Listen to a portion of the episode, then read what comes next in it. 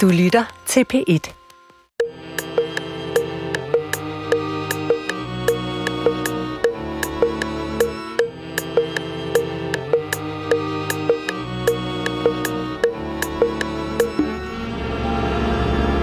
Fly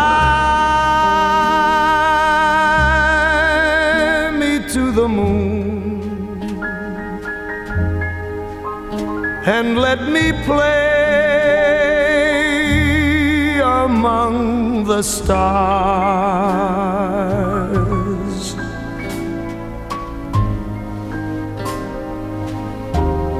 Let me see what spring is like on Jupiter and Mars. In other words,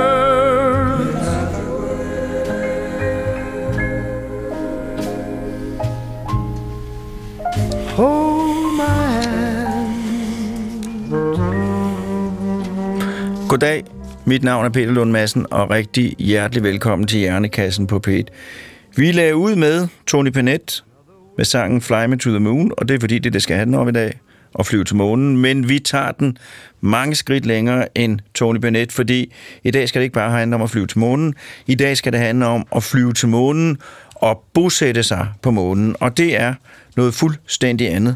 Fordi, som så mange andre ting her i livet, så er det jo ikke bare noget, man lige gør. Jeg har to gæster i studiet. John Leif Jørgensen, professor i rumfartsteknologi fra Danmarks Teknologiske Universitet.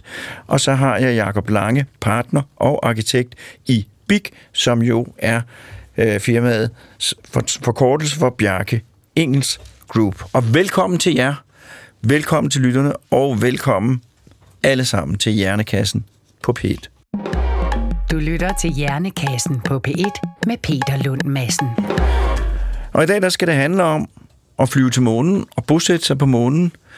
Øh, og min første gæst, John Leif Jørgensen. Allerførst vil jeg bede dig om at fortælle lidt om dig selv. Du har jo en fantastisk titel. Professor i rumfartsteknologi. Jeg synes, det slår hjerneforsker. Jeg synes, det slår det meste. Ah, Jo, men det kan vi diskutere bagefter jo tak. Jo, men altså, jeg er professor i, øh, det vil sige, at en af dem, der arbejder med videnskab og teknologi, øh, og i rumfart, det er altså ting til rumfartssystemer. Jeg har lavet en lang række rumfartssystemer, siden vi startede i Danmark øh, på det her i starten af 90'erne, og siden der er det lykkedes mig at få mit udstyr, mine udstyr og instrumenter med på mere end 100 øh, internationale satellitter. Og selvfølgelig øh, var jeg også en af arkitekterne bag ved den første danske øh, satellit, Ørsted-satellitten.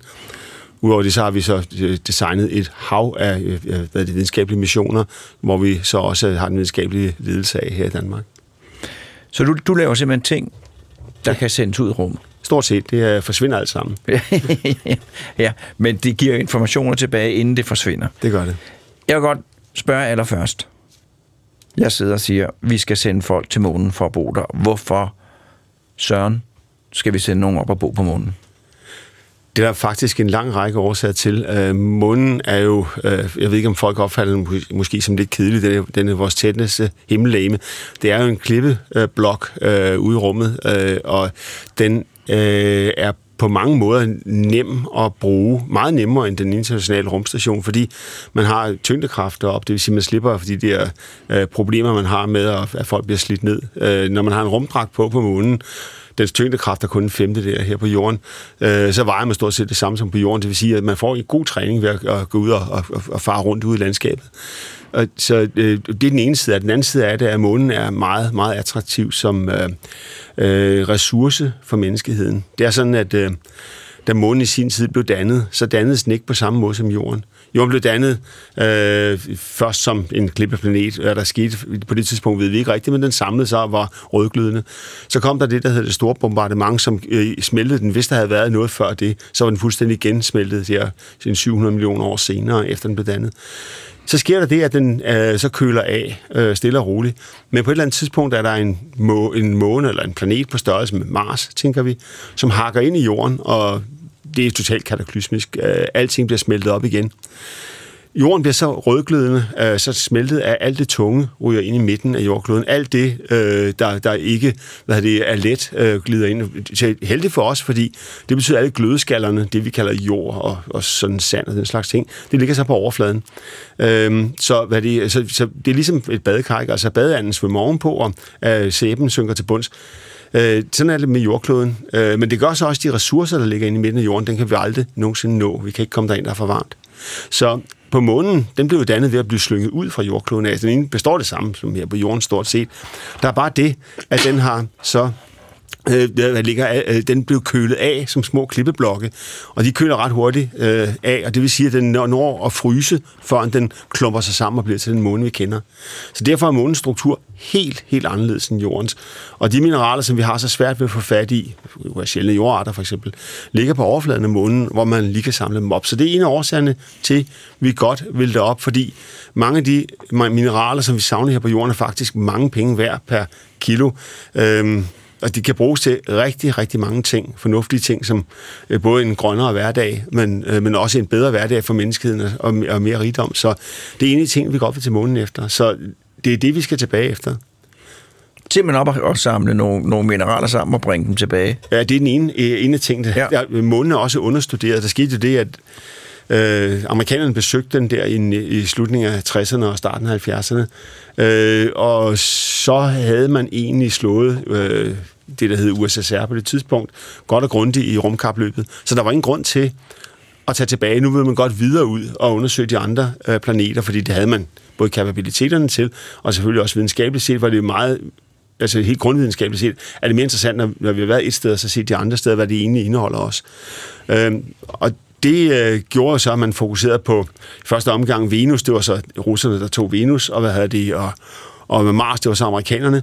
Og dem har vi så øh, faktisk besøgt et antal gange også og, og prøve at lære noget om. Men månen har vi faktisk ikke været tilbage på at undersøge øh, andet end det, vi gjorde der i, i øh, 70'erne. Og videnskabeligt set er skabt det en hel flok af ting, vi gerne vil vide noget mere om. Øh, for eksempel fandt man til en folks store overraskelse ud af, at månens overflade, inder, øh, det sand, det støv, der ligger op på overfladen, indeholder store mængder af helium-3.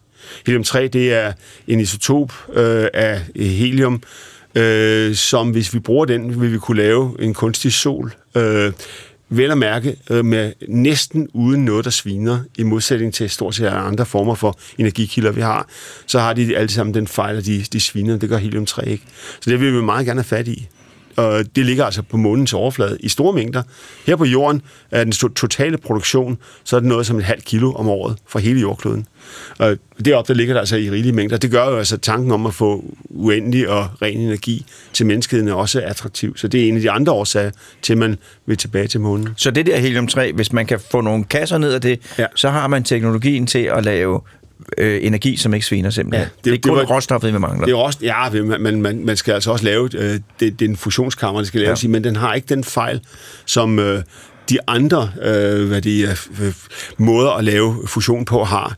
De har en enormt neutronoverskud. Øh, det bliver lavet med deuterium med tritium, altså tung og supertung brint. Øh, når de to kolliderer, så kommer der en væs af neutroner ud, og det er altså det, der skyder simpelthen alt i stumper og stykker. Det er det faktisk, at neutronerne vi ikke bryder os særlig meget om ved almindelig øh, atomkraft, fordi den neutronlæg, der er ud til omgivelserne, den ændrer simpelthen grundstofferne, så de går ind og bliver radioaktive, og det har vi ikke særlig interesseret i. Det sker ikke med helium-3, og det er derfor, den er så attraktiv for fat i. Ja. Er det også, fordi man rejser videre? For at bruge den som... Ja, naturligvis. Som... Altså, jamen, der, der, det tredje ben, man vil stå på sådan, til at begynde med, det er rent faktisk, fordi man også gerne vil lave en, øh, en øh, landsby øh, på månen. Øh, månen er ikke andet et par dage væk fra jorden, tre dages rejse øh, med, på, på, på hvad det er turistklasse, ikke? Det er, er, det, er det ikke det er rigtig begrænset turistklasse, er det ikke det? Det er begrænset turistklasse, men det er, det er ikke så dyrt som til Mars, hvor det er, du er mere end halvt år væk. Så det er rigtigt, at vi vil godt bruge den som tredje sten. Men de teknologier, der skal bruges til at, som tredje sten for at komme til Mars, er rent faktisk øh, noget, øh, hvad hedder det, øh, de er, er ikke udviklet endnu. Der mangler vi simpelthen teknologi til at gøre det, og det er det, man også vil prøve på. Og så er der altså et rumkapløb på gang lige i øjeblikket. Øh, vi hører måske ikke så meget om det nu øh, i Danmark, men kineserne har altså ambition om, at de vil være foran amerikanerne inden for de næste syv år. Og øh, det kræver altså, at de kommer først med en lang række løsninger øh, blandet til månen. Så man må forvente at se et voldsomt kapløb, fordi en ting, man ikke skal gøre sig nogen illusioner om her i Danmark, det er, at teknologi er også overlegenhed, øh, både industrielt og øh, definition af, hvad, hvad man kan tillade sig at gøre her på jorden. Så, hvad de, øh, så det der med at være med i det der kapløb i rummet, det er altså en ting, som faktisk også EU øh, satser voldsomt på her i den næste Horizon Europe, som netop er kommet ud i faktisk i dag. til. Fordi at det dels giver opfindelser, det er dels en markering af, vi kan, vi er med, og vi, at det er, hvad vi kan i det her. Og så fordi der rent faktisk er masser af ting at hente. Ja, altså den teknologi, du udvikler i forbindelse med sådan et rumfartsprojekt, øh, vil typisk finde anvendelse på jorden inden for en 3-5 år. Og, og hvis du gør det bedre der, så er det ufattelig svært for andre at slå dig, fordi du får ejerskab til teknologien. Det vil sige, at dine virksomheder og industrier er 3-5 år foran alle de andre, som så bliver dem, der skal løbe efter. Ikke? Det er alt andet lige nemmest at løbe forrest i en flok. Hvis nu du skulle gætte, hvor lang tid tager det så, før vi kan tage til, tage til månen og hente helium-3 og hvad det måtte være, og bringe det tilbage i, i, i mængder, så det kan betale sig? Altså, den der robotlandsby, som er første trin øh, på stigen, øh, ligger så noget, der ligner, øh, ja, nu øh, Trump han vil satse på, at vi skulle starte allerede i 24, ikke?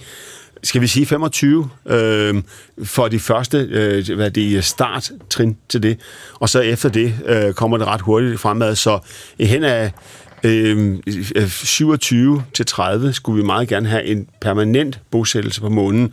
Måske ikke så mange mennesker, det er jo, der, vi har en lille slags, slagsmål mellem USA, altså NASA og det europæiske rumfartsprogram, ESA. Øh, Europa vil gerne have noget, vi kalder en robotlandsby på månen. Altså hovedsageligt robotter og få mennesker til at reparere dem. Amerikanerne vil gerne have flere mennesker derop, øh, og så måske lidt færre robotter. I hvert fald til at begynde med. Og øh, det bliver nok øh, en 3-5 astronauter der i 7-28 stykker. Men inden for en 10-års horisont? Ja, vil der være sandsynligvis mennesker, der går rundt ja. op på månen og går rundt op i lang tid. Ja. Det er, hvad det er. Det er det, planerne er lige i øjeblikket. Og det, jeg hører dig sige også, det er, at, at verden kan lige så godt indstille sig på, at vi kommer til at høre rigtig meget om rumfart i fremtiden, fordi det er, en, det er, det er i større og større grad en slagmark. Et, et sted, hvor man både viser frem, hvad man kan, men hvor man også erhverver sig afgørende viden. Det er den, det, det som, altså det der med at få den øvre, øh, den, den øvre hånd, altså det er det, er det at, at de store øh, nationer kæmper om lige i øjeblikket. Og det er, det er helt klart, at det vil drive værket.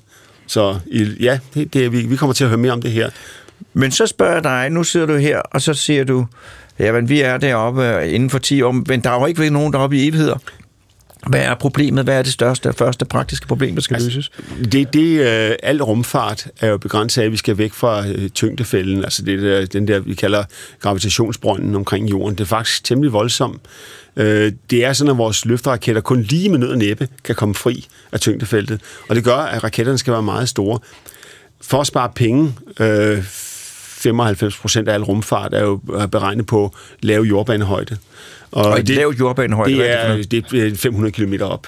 Øh, og en løfteraket, øh, der kan bringe dig derop, den skal kunne levere en hastighedsændring på en, øh, en, en 9,5 km øh, i sekundet, så er man fri af tyngdefelt og atmosfære og alt det her stats, og i bane omkring jorden. Det er det, vi gør, fordi alle de satellitter, vi bruger, altså en meget, meget stor del af økonomien, som du bruger i dag, er faktisk øh, dikteret af rumfarten. EU's sidste opgørelse øh, sidste år, øh, øh, hvad det har beregnet, at 20 procent af alt, hvad vi overhovedet går og gør i her i Europa, er, øh, hvad det er afhængigt af, af rumfarten. Så det, de lave, lave jordbanehøjder er jo ekstremt produktive for folk. Det er altså virkelig noget, der betaler sig for menneskeheden at have. Så her der er det ikke længere et spørgsmål om noget, man gør, gør for at vise, øh, eller sådan show-off. Her er det noget, der bliver tjent penge på. Det, der er hvad hedder det, øh, det der problemet er, når man så kommer op i lav jordbanehøjde, så skal man lige fra de 500-600 km, så skal vi ud i øh, 360.000 km længere væk, øh, derude hvor månen er. Og det koster altså yderligere cirka en halv raket ekstra øh, sådan, imellem venner. Og det vil sige, at de raketter, man skal bruge for at komme til månen, skal være meget større end dem, man har til at flyve ud i lav jordbanehøjde. Og alle dem, der udvikler raketter, går efter det fede marked først. Det er klart. Altså, vi hører, I kender jo øh, sikkert hørt om SpaceX med deres Falcon 9-raket. Øhm, den kan knap nok nå månen øh, i sin standardkonfiguration. Nu har de så lavet sådan en, en øh, ekstra øh, paprør, de sætter ovenpå med et ekstra raketværk på, så den rent faktisk kan komme derud, men kun med en relativt begrænset last. De kan ikke komme hjem igen. Du kan ikke tage astronauter hjem til jorden igen. Det kan deres næste øh, skud på stammen, den der hedder Starship. Øh, amerikanerne har også en anden øh, kæmpe løfteraket, der hedder SLS. Den har vi ventet på i mange år. Det er faktisk den, der skulle slippe mennesker til månen næste gang. Øh, og den øh, bliver faktisk, det første skud kommer faktisk i år af den. Den har vi ventet på siden øh, 18, øh, hvor den skulle være sted. Men det er altså en, der kan tage kampen op med Saturn 5, som er den største løfteraket, der nogensinde er blevet lavet. Der Det var den, nogen- der sendte Apollo 11 afsted. det var den, der sendte Apollo-fartøjerne til månen. Og det er fordi, man skal have cirka et par hundrede tons ud til månen, for også at kunne bringe astronauterne hjem igen. Altså, jeg ved ikke, om man kunne overtale nogen til at tage op til månen, og så regne med at blive der for evig tid. Jeg tror, det er rart at have en tanke om, at du også kan, du også kan komme retur. Og det er, det er de løfteraketter, der skal til. SLS er også den raket, vi regner med, der skal tage mennesker til Mars, men det bliver så om 10 år senere. Ikke? 10 år senere. Det er den tidshorisont, I arbejder med. 5, 537, ja. 537, der er mennesker på Mars. Det er det, der, det afhænger af vilje. Hvis det var sådan, at der var en rigmand, der sagde, i morgen, nu tager vi os til Mars, hvad er det, så kunne vi gøre det inden for tre år. Øh, Men det kræver en enorm øh, indsats. Det koster altid penge at accelerere teknologi. Og, og det der med den dyre skud til Mars, er der absolut ingen, der ønsker at tage.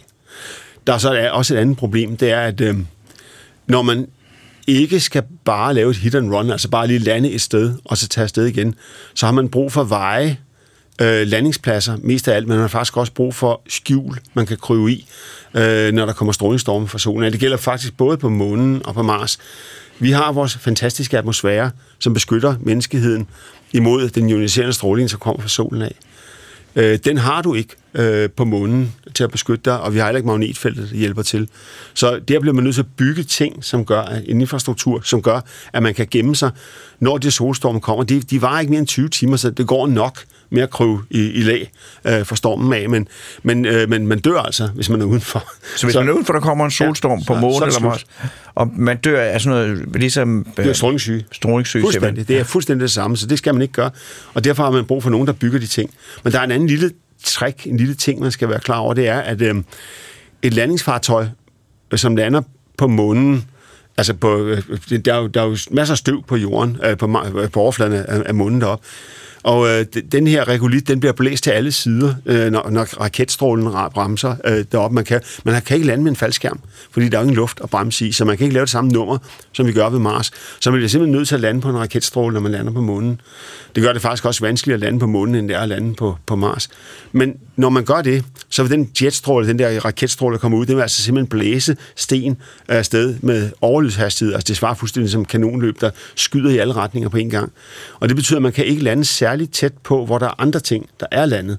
Sige, man har et fartøj, der lander, og så man sætter en raket ned ved siden af, så vil den, før- den anden raket, der lander, med fuldstændig sønderskyde den raket, der står på jorden deroppe. Det gælder også boliger og den slags ting.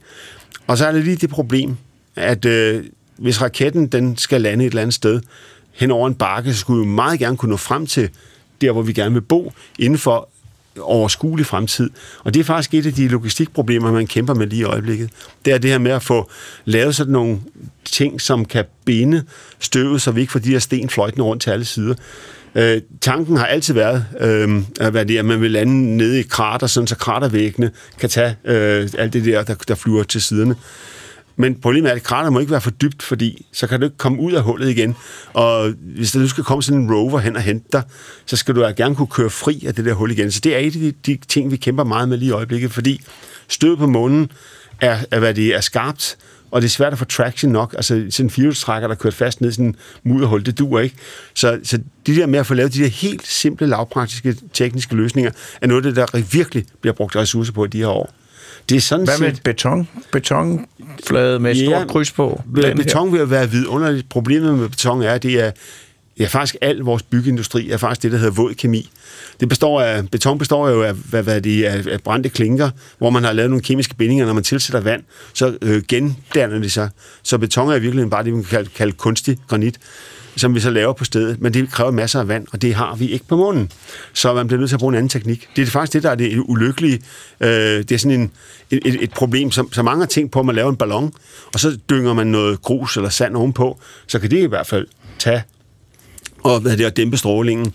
Øh, men det er ikke nogen øh, særlig praktisk løsning, fordi sådan en ballonsvæg skulle være meget, meget, øh, hvad hedder det, øh, meget, meget øh, tykke vægge for at kunne tåle det her temmelig store øh, og lag ovenover. Så i øjeblikket arbejdes der hårdt på andre løsninger her på jorden. Der er en række teknologier, som vil kunne gøre det. Man havde håbet på, at man kunne finde nogle lavarør. Dem har vi også her på jorden, hver gang du har en vulkan. Så der kommer der sådan en rør. Man kan, øh, når, når laven løber ud, så bliver der sådan et hul i jorden. Øh, det, hvad hedder det, øh, hvad hedder det, øh, det, det, det havde man håbet på at kunne finde op på månen, fordi hver gang der kommer et stor, øh, en stor hvad det, meteor og hakker ned i månens overflade, så dannes der faktisk en vulkan. Altså en lavasmelte.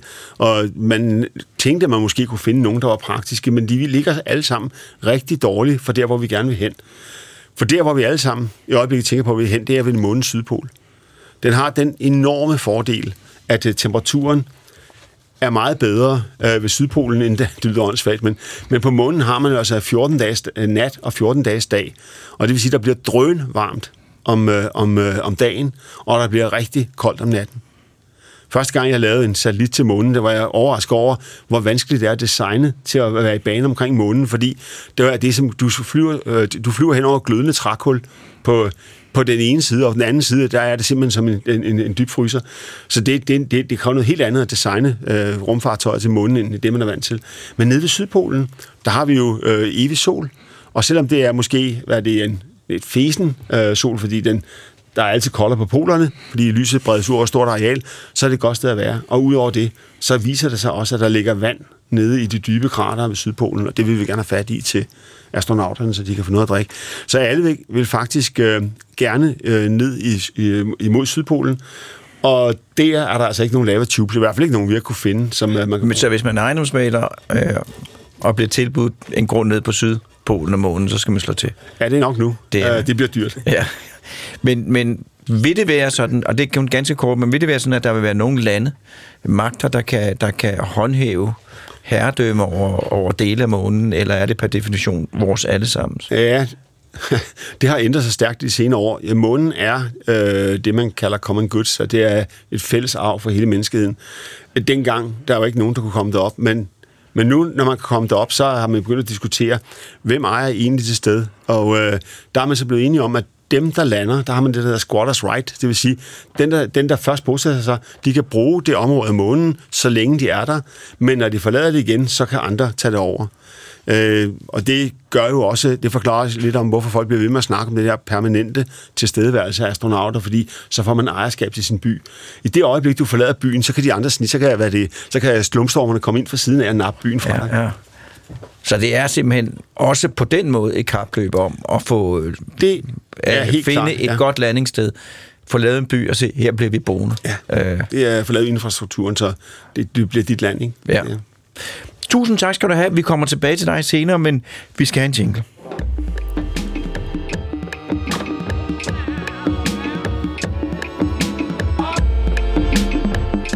Du lytter til Hjernekassen på P1 med Peter Lund Madsen der handler det om, øh, om månen, øh, og det handler om at bo på månen, og vi har talt om med John Leif Jørgensen om øh, at komme op til månen, øh, om hvorfor man skal derop, og min næste gæst, Jakob Lange, som er partner og arkitekt i Big Bjarke Ingens Group. Øh, vil du lægge ud med at fortælle lidt om dig selv, og hvad Bjarke Ingens Group har med månen at gøre? Ja, øh, tusind tak. Goddag. Jeg hedder Jakob Lange, og er som sagt partner i Big, og har arbejdet sammen med Bjarke Engels de sidste øh, 18 år. Øh, jeg, øh, udover at have designet og været med til at bygge en masse øh, af vores øh, arkitektur, så kører jeg også den her afdeling, som hedder Big Ideas, som tager sig af projekter, der ligger lidt øh, ud over det, som vi normalt øh, som arkitekter beskæftiger os med. Jeg har blandt andet øh, været med til at kigge på fremtiden for øh, det, som hedder Hyperloop øh, for et firma, der hedder Virgin Hyperloop One, som i princippet er et højhastighedstog inde i et øh, lukket rør, hvor man suger luften ud af, og derved så er der ikke noget luftmodstand, og så kan man opnå ekstremt høje hastigheder øh, nede på jorden. Øh, så det kan være sådan et, et billede på øh, fremtidens transportmiddel øh, her på jorden. Øh, vi er så blevet inviteret af NASA sammen med et amerikansk firma, der hedder ICON, øh, til at kigge på, øh, hvordan den her øh, fremtidige arkitektur øh, i de, på de her månebaser vil komme til at se ud. Øh, Icon er et, øh, et 3D-printe virksomhed, øh, som øh, har planer om at designe en helt flåde af robotter, øhm, som kan blive sendt op til månen og andre øh, planeter i fremtiden, øhm, hvor de så kan øh, forberede øh, de her nye boliger. Øhm, og det ligger der selvfølgelig en, øh, en masse udfordringer i. Og øh, hvad skal der til? Vi har hørt lidt om det tidligere, men øh, når vi nu har raketterne det hele, øh, som arkitekt og byplanlæg, nu er det ikke, men hvad, hvad skal der til? Hvad gør man? Hvad skal man have for at kunne, kunne klare det og have et godt liv på månen? Jamen, det, det interessante ved at, at tegne arkitektur i rummet, det er, at, at øh, der er mange af de samme ting, som gør sig gældende, uh, som her på jorden. Altså, der er en uh, tyngdekraft, uh, og men den er noget lavere, hvilket betyder, at uh, hvis vi skal lave søjler og så videre, jamen, så skal de være tyndere, de skal ikke bære så mange ting. Uh, der, der er et, et stort lufttryk øh, forskel på lufttrykket. Inde i vores øh, bolig vil vi meget gerne have et lufttryk, så vi kan opholde os derinde uden vores rumdragter på, og udenfor øh, på månens overflade er der intet tryk. Øhm, så derfor skal vi have lavet en struktur, som har en væg, øh, der er virkelig holdbar. Øh, så som øh, John Leif også øh, talte om, er der en, en frygtelig masse stråling, som vi skal beskytte os mod. Og så er der en gang imellem en lille meteor, som kan risikere at ramme, men det, det er altså nok til, at der er nogen, der gerne vil have, at vi også beskytter os mod det. Så vi, går i, vi er sådan set gået i gang med at lave den her drejebog for arkitekter, som, som ligesom danner grundlag for, for den her bolig. Her i første omgang, øh, som John Leifers siger, så er det omkring øh, fire astronauter, der skal bo øh, i denne her rumbase. Øh, så vi er, er, har kigger på sådan en, en 200 kvadratmeter øh, lejlighed med, med fire værelser, en, en, en stue, opholdsrum og en masse øh, madproduktion. Øh, undervejs, da vi øh, kiggede på det her, så øh, fandt vi ud af, at når man ligesom kigger på, på størrelsen af de her 200 kvadratmeter, jamen så er det sådan, at når man kommer over en 100 kvadratmeter stor lejlighed, så begynder trykket at vokse. Man, man kan se det lidt som en stor fodbold, der vokser og vokser, og jo større rumfang, der kommer ind i den her fodbold, jo mere tryk kommer der ud på, på væggene. Øh, så, så vi øh, fandt ud af ved at kigge i NASA's arkiver, jamen, Øh, at man tidligere har studeret donutformen, fordi donutformen er ret interessant, fordi at den har et mindre tværsnit, så kræfterne bliver ikke så store, men man kan i princippet gøre donutten så stor som muligt. Donutten øh, har også den fordel, at der altid er to veje, du kan løbe. Så hvis du har et, et læk af luft i det ene hjørne, jamen så kan du altid løbe i to andre retninger, indtil du får, får lappet denne her. Så det har ligesom været udgangspunktet øh, for vores bolig. Så denne her stråling, som vi også skal øh, tage os af, øh, jamen der kan vi med cirka to meter øh, sand og, og byggematerialer, jamen, så kan vi lave en, en forholdsvis god øh, beskyttelse mod øh, stråling, så astronauterne øh, kan opholde sig derinde.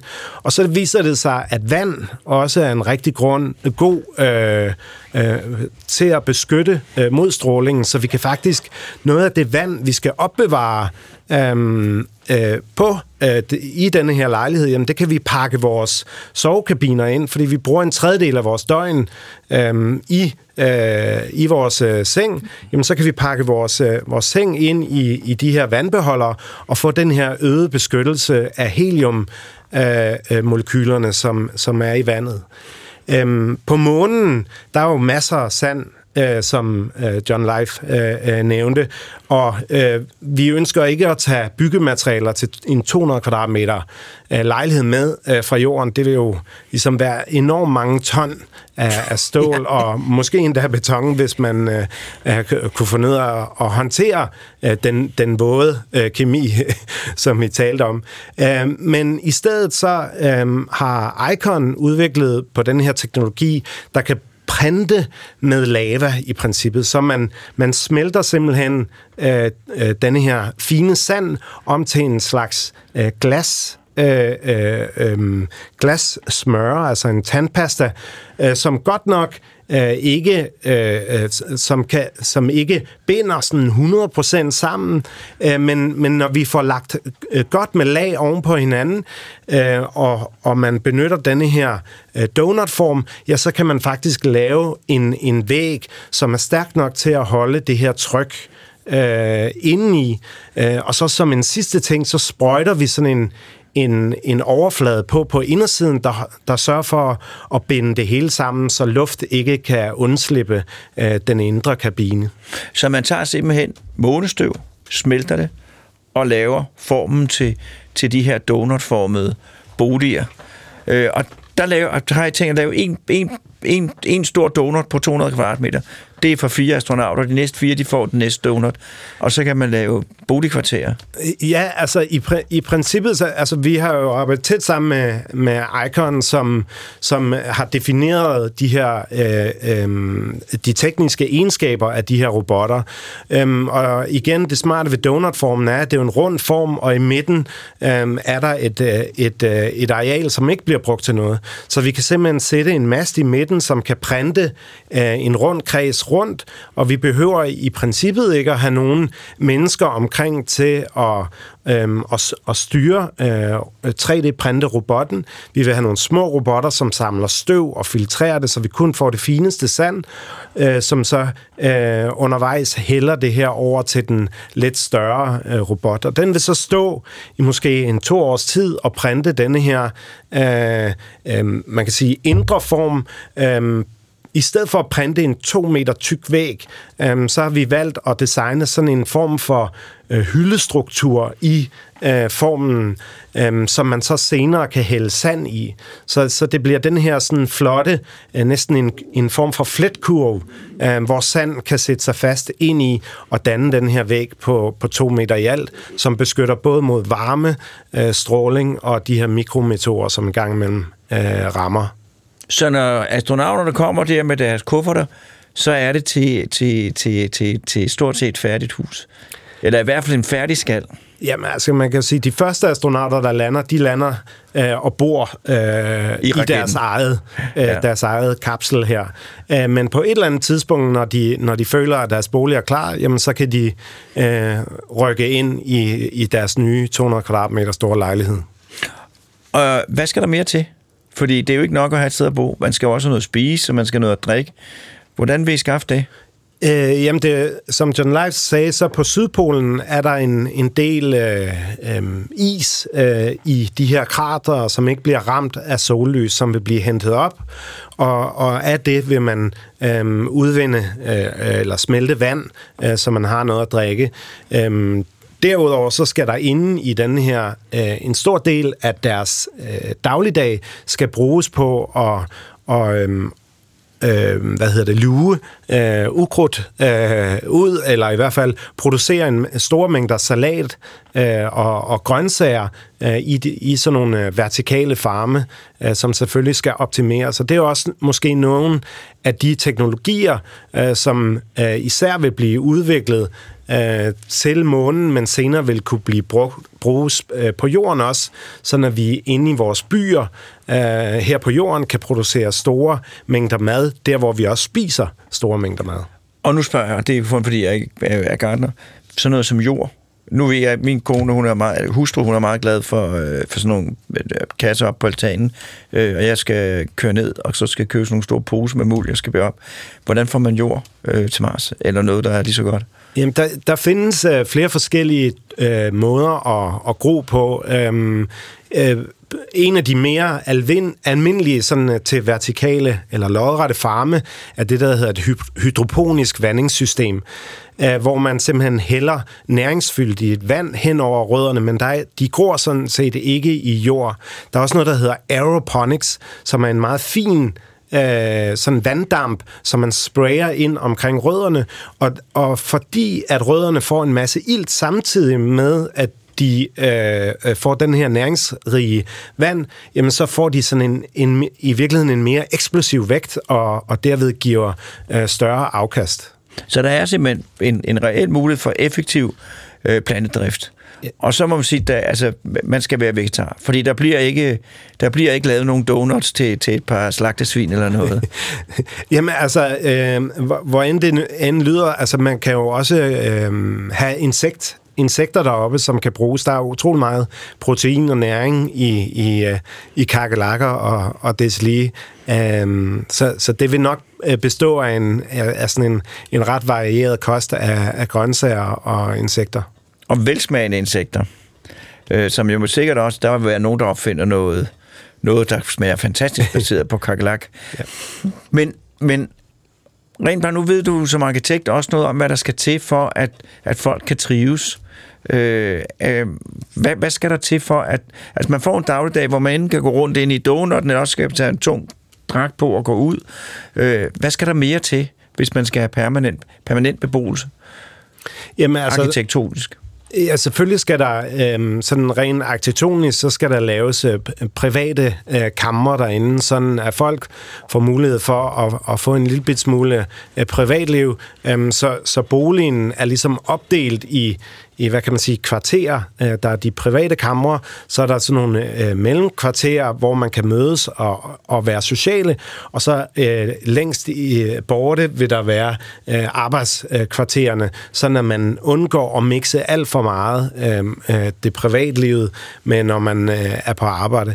Øh, derudover, så sådan en dagligdag vil, vil størstedelen jo gå med, med dels med, med forskning, øh, men også med at opretholde øh, basen og, og klargøre for de næste missioner, som måtte øh, lande her på månen. Så man kan aflevere en, en ren øh, vedligeholdt øh, hvad, det, hvad så noget med, med toiletfaciliteter og sådan noget?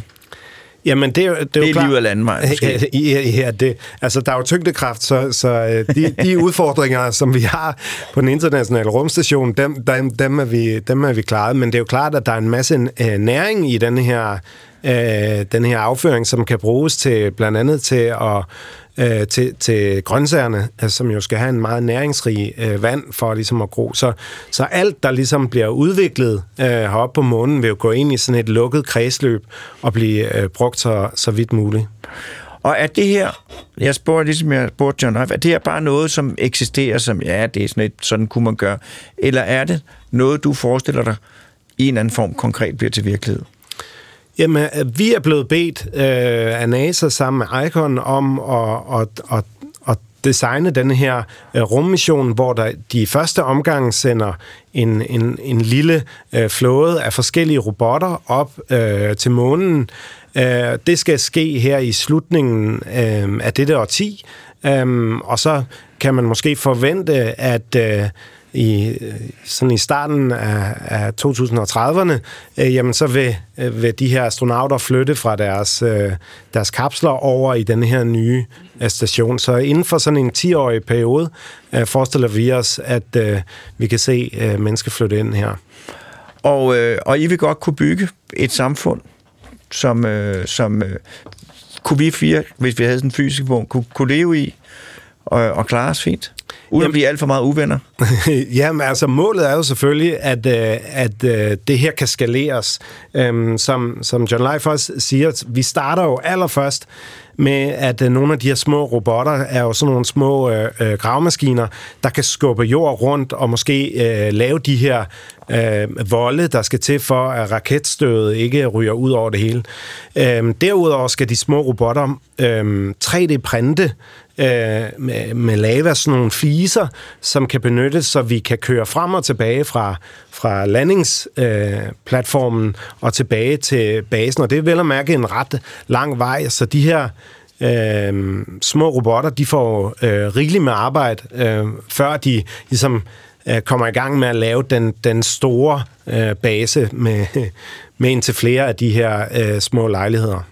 Og bliver det så sådan, at, at måske mine børn eller børnebørn, de kan, de kan, hvis det nu skal være noget helt særligt, så kan de komme, på, øh, så kan de komme en uge på månen? Jamen, altså, jeg tror jo meget på, at, øh, at turismen kommer til at øh, øh, være en stor øh, spiller her øh, på den måske lidt længere bane. Altså, Jeff Bezos øh, flyver sin, øh, sin raket op her i, i juli måned, øh, hvor han selv øh, sætter sig ind i, øh, og det er måske i virkeligheden startskuddet. Vi har haft et par øh, turister ude på den internationale rumstation, øh, men, men jeg tror, at det her kommer til at tage fart, øh, hvilket vil være med til at sætte, accelerere hele den her øh, den her branche inden for rumturisme. Øh, Så nu vil jeg spørge begge to, vil, vil I, hvis nu det var rimelig, rimelig øh, overkommeligt, vil I tage, ja, det, hvad, hvad skulle man tage til månen for at opleve?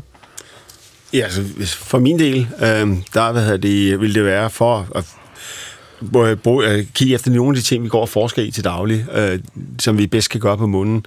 Øh, og det, øh, der, er- der er faktisk en hel del ting, vi øh, godt kunne tænke sig at gøre. Så jeg kunne da godt tænke mig en tur derop, det er altså en tre måneders tid, et halvt år, hvor man hvad det, øh, fik øh, en, en, en, lille frisk pust øh, hvad er det, en anden verden. Jamen, det er nu, når jeg tænker frisk pust, og det er jo også til dig, øh, Jacob, det er, at hvis nu jeg kommer op til månen som turist, ikke? og kommer ind i de der øh, donors der, og åbner døren, så kan man godt forestille sig, at luften kan være lidt, lidt øh, klummer. Eller er der noget, man kan gøre ved det? Det er det, jeg har tænkt. Det er en af mine skrækvisioner. Jeg har tænkt, netop når der, når der kommer sådan en rumkapsel, den kommer ned, og de har været væk i en, i en, i en 14-dages tid, og når man så lukker op, så, så tænker man, puh, ja, der har jo... Altså, øh, Andreas Mogensen, vores danske astronaut, han, jeg spurgte ham, hvordan lugter der så på ISS, fordi der er alligevel 5-6 mand, der Ja. ja. farer rundt deroppe i sin sardindås der i, øh, i, nogle, i snart mange år, ikke? Og hvad er det, han siger, det skægge er, at øh, han kunne ikke mærke nogen lugt. Øh, det var som om, det var nærmest det var så steril lugt. Ja. Øh, luften er så filtreret, så utrolig filtreret. Der er ingen blomsterlugt, vel? Der er ingenting. Øh, jeg tænker, hvad det, og, og hvad det, jeg, jeg, en af mine bekendte, han er øh, kaptajn på en øh, sådan atomundens båd, og han er nede fire, seks måneder ad gangen. Han fortæller også, at når han når de kommer op, så siger han, det, det er faktisk, er det ikke det med lugten, øh, der, er det, der er det, der rammer dig først. Det er faktisk vinden i håret. Øh, altså, øh, den måde, han siger det på, altså, når de kommer ud der i, i, øh, i hvad er det, Annapolis, der, øh, øh ude fra flådebasen, så kommer de ud der, og så siger han, når man går ud igennem porten, så, så mærker du vinden i håret, og det, det, det er først der, at du mærker forskellen. Øh, det næste er så lugten, der rammer dig. Ja. Men, men det, er, det er faktisk ikke lugten først. Øh, jeg tænker ikke, du skal være så bange for, for den der. Øh, man kan vel have en lille plante med, også som lugter godt. Øh, men altså, det, det, de siger om ISS, er, at den har en øh, sådan en øh, metallisk, øh, kunstig lugt. Altså lidt ligesom, jeg forestiller mig en operationsstue lugt. Altså Men lidt, det er jo at være foretræk. Ja, absolut, i forhold til det andet, ja. Men, øh, men altså noget andet er, mine studerende har jo, øh, når de har lavet måneprojekter, ofte diverteret os med det, de kunne dyrke derop. De ville prøve, se om de kunne lave eksperimenter. Og det er altid melorm, vi ender op med. Melorm med chili smager fantastisk. Er det noget, du siger? Eller Nej, det er, jeg har prøvet det flere gange, og det er forrygende. Har du prøvet melon med chili? Jacob? Nej, ikke endnu. Men hvorfor smager det fantastisk? Det smager, det smager bare godt. Det smager bare godt. Det, det, det er, de, har, de, har, de har fået lidt madolie også, ikke? og så, var det, så blev det friteret, og så var det sådan en melorm med, med, med chili der. Der er proteiner i, og din, du har jo et enzym i din mave, hvis eneste funktion er at opleve, opløse skallerne på, på hvad hedder det, insekter.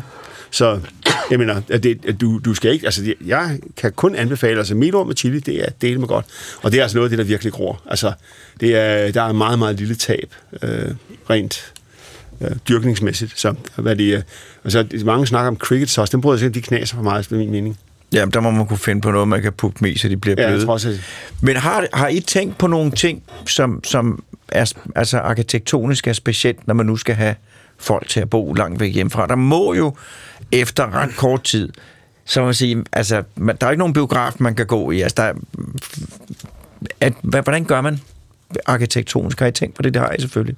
Jamen altså, man kan jo sige, øhm, øh, når vi som øh, arkitekter begynder at, at kigge øh, på at designe ting på månen, altså der, det, er jo, øh, det vil være første gang, at, at der rent faktisk bliver bygget en, en, øh, en bygning heroppe. Øh, på jorden, så er det uden tvivl, at hvis vi øh, tager ud og besøger øh, byggegrunden og, og går lidt rundt og, og roder i jorden, jamen det er der, vi får vores idéer. Øh, hvis jeg en dag skulle få mulighed for at tage ud og, og besøge øh, månens overflade, øh, så tror jeg også, det er der, jeg sådan rigtig finder ud af, jamen det kan godt være, at en trappe øh, ikke er så anvendelig øh, på månen, fordi at øh, jeg kan bare lave et lille hop. Så der vil være en masse sådan aha øh, oplevelser, der vil være. Øh, vi har Udover at kigge på månen, har vi selvfølgelig også, øh, eller vi har haft muligheden for at kigge på lidt længere ude i fremtiden og, og kigge på en by øh, til 1000 mennesker. Og der der er det jo, at, at mange af de ting, som vi ser her på jorden, øh, kommer i spil. Altså, så skal vi etablere en lille biograf, og måske en, en, øh, en svømmehal, og, og restauranter. Og restauranter og så videre. Ikke? Øhm, så, så der vil være øh, mange flere af de her elementer, men jeg tror, når vi øh, snakker om øh, vores øh, første øh, fod, øh, eller foothold, sådan rigtigt øh, med en bygning på månen, jamen så vil det øh, i, i første omgang være, være sådan meget øh, begrænset med, med, med underholdning. Med adspredelse, men det er jo også være specielt menneske, man sender derop, ikke? Jo, altså jeg, jeg vil stadig anholde, at hvis, hvis vi sammenligner med folk, der er i naturmånedernes båd et halvt år gangen, øh, de, øh, ja, altså, de, de gør jo en ting, som er lidt underligt, det er, at man skifter fra at være en 24-timers dag til en 18-timers dag. Det viser sig, at det kan folk bedre håndtere, hvor du har 6 timers arbejde, 6 timers hvile, og hvad er det, og 6 timers øh, hvad, søvn, altså fritid, altså søvn, ikke? Det, det har vist sig, at folk er mere effektive på den måde, altså, men der, der lever man jo på den måde. Altså, der er vidderligt inde i en sardindåse, i, uh, som, som er mindre end det, som, uh, som Jakob lægger op til her, ikke? Så, så, hvad det, uh, så jeg, jeg tror simpelthen ikke, den del af det bliver slem, og i øvrigt har du et fantastisk udsyn til jorden uh, hver eneste dag. Ja, det vil jo være en attraktion, og det var, ja. altså, det var jo være at se... Uh, det, den, den første gang, man kommer på månen, ja, så skal de ud og se jorden stå op. Naturligvis. Øh, men det vil jeg også selv gerne. Men det vil jo kræve, at ligesom det kræver en speciel personlighedstype at være på en atomubåd, så vil det jo kræve øh, en speciel... Ja, til at begynde med, ikke? Til at begynde med, ja. Fordi Jakob han nævnte også en anden ting, som du skal bide mærke i, som vi glemmer. Det er, vi lever vores liv i, øh, i kunstigt miljø i og alt overvejende del af den tid, vi er her. Vi sidder i studiet lige i øjeblikket, som er meget kunstigt, øh, men man går gerne ind i sin bil, eller man sidder i et tog eller en bus, og når man transporteres. Man er inde i sit hus om aftenen, og når man sover. Det er meget, meget lidt tid, man egentlig spenderer på, hvad skal vi sige, ude i den vilde natur. Og jeg forestiller mig, at det, øh, det, det vil, at det, de fleste mennesker kommer derop for at arbejde, og arbejde hårdt. Jeg forestiller mig, at det er ligesom alle andre steder, for de arbejder simpelthen, man er på arbejdslejr, ikke, til, til man skal hjem igen, fordi man vil gerne have maksimalt ud af det. Jeg forestiller mig, det, det, det var nok længe før, at hvad skal vi sige, du og jeg får råd til at tage en turisttur til månen. Fordi det dyreste bliver stadigvæk turen frem og tilbage. Det bliver ikke det at være deroppe. Det bliver det der med at betale for, for alle de, øh, de der øh, maskiner, der skal flytte dig frem og tilbage. Og hvis det skal være Space Plus eller Space ja, Business, så bliver det ja, rigtig dyrt. Space Plus. oh, ja, så, så bliver det blodigt. Så jamen, altså, tanken er virkelig, at det bliver nok svært at forestille sig en tur til månen på bare en uge. Altså, det bliver nok noget med, at man kommer til at betale med, med et relativt langt ophold, øh, for simpelthen at være det og, og, at tage ressourceforbruget ned. Men altså, det som jo som jeg jo hører, som er nyt for mig, det fortæller mere om mig end om noget andet, men det er, at i princippet, så er løsningerne til stede. Man ved godt, øh, hvordan man skal gøre det. Øh, og øh, det, der afgør det, det er ressourcetildeling, og den er der øh, virkelig noget i grød i, i og med, at det her, det er et indsatsområde. Ja, sådan er det. Altså, hvad er det... Øh for, for fem år siden havde vi ikke teknikken, der skulle bringe tingene derud, men nu har vi fået raketter, som rent faktisk kan få os derud igen. Både øh, hvad de, øh, øh, hvad de, øh, hvad de Elon Musk's og hvad de og, og North, North Grumman's og, og Boeings altså SLS kan rent faktisk bringe ting derud, der kan bringe folk til månen og retur igen. Så hvad det, for mig at se, så er det, det, var den, det var den ene ting, der skulle klares. Den anden ting, det er det der med at få noget infrastruktur derop, som gør, at vi rent faktisk kan overleve. For det der med, altså alle, der har været hjemme for nylig, har set, at de har sådan nogle små øh, planter, øh, som de gror i sådan en, en tank. Det er jo lidt det der øh, hydrofoni, som ja. du snakker om. Øh, det fungerer ganske glimrende her på jorden, så det er ikke noget, vi er, er bange for. Jeg tænker mere på, øh, kan vi vide, om vi kan få artsdiversitet nok med derop, altså i form af, nu ikke så meget med, med dyr, men mere med bakterier. Øh, vi er ret afhængige af vores bakterier, så jeg kunne godt forestille mig, at det ville blive et problem, om man havde den rigtige bakterieflora med øh, til, til, til munden. Øh, men den, fordi den slags ting ved vi ikke særlig meget om. Vi ved bare, at, øh, at det, det har været... Øh, altså, det, det er en ting, som er i balance på den internationale rumstation, så tænker jeg, at det kan måske også gøres på munden, men jeg ved det faktisk ikke. Så bakterierne er i balance på... Ja, du skal have en bakterieflora med, som gør, at du ikke bliver syg, ikke? Ja. Altså, du skal ikke have nogen med, som gør dig syg. Du skal heller ikke have, have for lidt med, så du bliver syg af mangel på bakterier. Så det, er, det skal man have med også. Så jeg tænker, hvis nu en eller anden får en... Altså, jeg ved ikke, et eller andet op, og så skal jeg spise penicillin, så hvordan får man gendannet sin... Du kan ikke gå hen og købe en A38, vel? Den, det var en måned, før der kommer sådan en, en hvad hedder det, en, et eller andet, der kan, der kan genskabe din, din tarmflora. Det må jo have, man kan jo få det som Peter. Det må man kunne, ja. ja, ja. Men det, i, i dine hus kan der jo komme omgangssø. Øh, ja, det, det, det kan man sige, ja. ja. Men, øh, men det er jo egentlig sjovt, det er jo ikke tænkt, det er jo rigtigt, man skal jo have øh, bakteriediversitet, ja. som jo ikke bare lige er noget, man etablerer. Øh, hvornår, har du noget gæt på, hvornår øh, at, at der står et hus? Jamen altså, øh, som sagt, øh, så er vores bedste bud, at, øh, eller mit bedste bud, i 28, så er der en robot, der står og er ved at printe fundamentet til, til vores bolig, øh, og så flytter vi ind i 32. Men det er jo fuldstændig, altså hvis nu I får ret, det er jo fuldstændig grænseoverskridende, fordi det er jo ikke om ret lang tid. Jamen altså, vi arbejder i øjeblikket sammen med nogle af dem, der skal flytte de mindre gravkøer op, altså nu, det er jo sådan en backhoe-agtig ting, sådan, hvad hedder det? Hvad hedder det? Sådan en, der kan skrabe jord sammen deroppe. Det, det er jo ikke rigtig en, det er ikke rigtig en gravko, det er sådan en, der kan skubbe, det er en bulldozer, blanding bulldozer gravko-agtig ting øh, der skal bringes derop, og de, der, der er vores takke, vi skal være fremme der i 24-25. Mm. Og det er simpelthen fordi, vi skal nok lige have lært det først. Altså, vi, vi lander så sådan en tinges der, øh, som så vejer 600 kilo, og den kører sig rundt derop, og det går måske galt, og så må vi så lære, hvor vi tog fejl. Ikke? Men, men, men ja, det er der planen. Altså, det, det bliver der betalt for i øjeblikket, så... Så ja, når de betaler meget for det, så er det nok, fordi vi... Ja, de regner med at få noget ud af det. Af det ja. Og det er jo så, hvad, hvad europæerne og amerikanerne er i gang med. Ved I noget om... Lige pludselig så var kineserne jo på Mars. Ja. Øh, risikerer vi at når I kommer, så ligger der en kinagrin. Nej, men risikerer vi, at, at, at de har, har gang i, i, i nogle ting, vi ikke ved noget om? Der er ingen tvivl om, at Kina øh, satser benhårdt på også en presence på månen. De brændte jo nallerne, øh, ligesom de, alle de andre har gjort, men at når du tror, du kan køre rundt i månestøv, øh, så går det ret hurtigt galt. De kørte deres første, deres øh, jadekanin der, den kørte jo ned i et, et hul og sad fast, og det, det var en stor krænkelse for dem. Så fløj de om til månens bagside og landede, øh, og, hvad de, og, og der kørte de altså fint rundt med en rover nu. Øh, russerne lærte det jo også efter et par skud, og amerikanerne også efter et par skud, så det der, det er noget af det, man, øh, det er noget af det, øh, hvad de, som kineserne faktisk kan nu. Så jeg forestiller mig, at det, de, øh, det, de vil satse på, så så de har fået øh, deres rumstation gjort færdig her. Det tager jo gerne to år, så de er færdige med den. Så bliver det næste, at de skal lave deres rumbase øh, på månen. Og der er det jo, altså, det kan jeg jo høre, det er virkelig et spørgsmål om at komme først.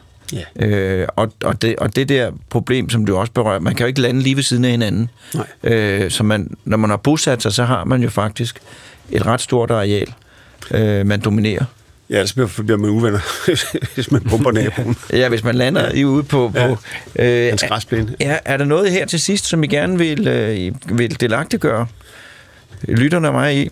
Ja, jeg tænker, at Jacob han skal tænke på at få nogle vinduer i husene derop. Altså, det, hvad det, det har jeg ikke lige uh, hørt dig snakke om. Men altså, det vil, det vil være mit øh, take, er, hvad det, den bedste underholdning, du overhovedet kan få. Det er jo en fantastisk uh, udsigt. Ja. Hvad siger du til vinduer? Ja, men, øh, men jeg, jeg er virkelig glad for, at du, du lige nævner øh, vinduet. Altså, der er jo meget få ting, vi, vi øh, kan tage med fra, fra jorden.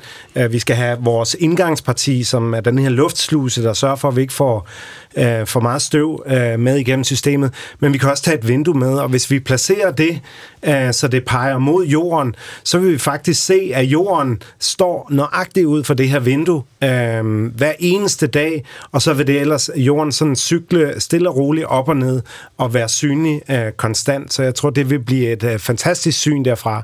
Og så er det jo bare et spørgsmål om, hvor mange øh, vinduer har man lyst til at betale for at, at sætte i, men i hvert fald et enkelt øh, stort panoramavindue når jeg skal have et hus på månen, så skal der vinduer i. Øh, det er helt sikkert. Tak for indsatsen. Tak fordi, at øh, I gjorde mit liv rigere. For nu vil jeg gå rundt og fantasere om månen på en helt anden måde. Øh, og også tak til Morten, mesterproduceren. Øh, og næste gang i Hjernekassen på vægt, der skal det handle om noget andet, når bo på månen, der skal det handle om katastrofer, men det er heldigvis først om en uge. Indtil da, have det så godt som overhovedet muligt.